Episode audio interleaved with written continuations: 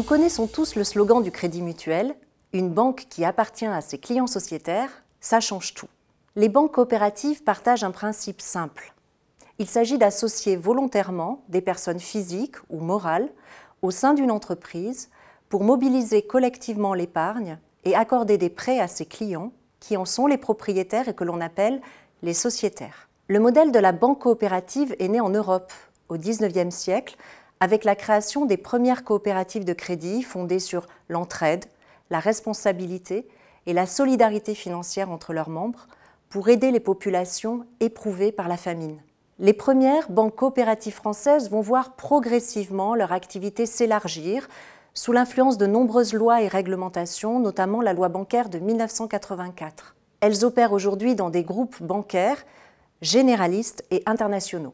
Alors, qu'est-ce qui distingue les banques coopératives des banques dites capitalistes? Tout d'abord, leur statut juridique. Les décisions sont prises en assemblée générale par des sociétaires, les clients qui sont aussi propriétaires de la banque, et non par des actionnaires, selon un principe, une personne, une voix, et non selon le nombre d'actions détenues dans la banque. Les banques coopératives se distinguent aussi par leur mode d'organisation. Le réseau bancaire est décentralisé et géographiquement organisé sous forme de pyramide inversée. Les sociétaires détiennent des parts sociales dans des entités locales qui détiennent des entités régionales qui, à leur tour, contrôlent l'organe central au niveau national. Ainsi, les banques ou caisses régionales sont chacune autonomes dans leur gestion et sont propriétaires ensemble de l'organe central. Enfin, les banques coopératives se distinguent par leur engagement envers la société. Elles ne poursuivent donc pas seulement des buts économiques et financiers, mais aussi sociaux et sociétaux.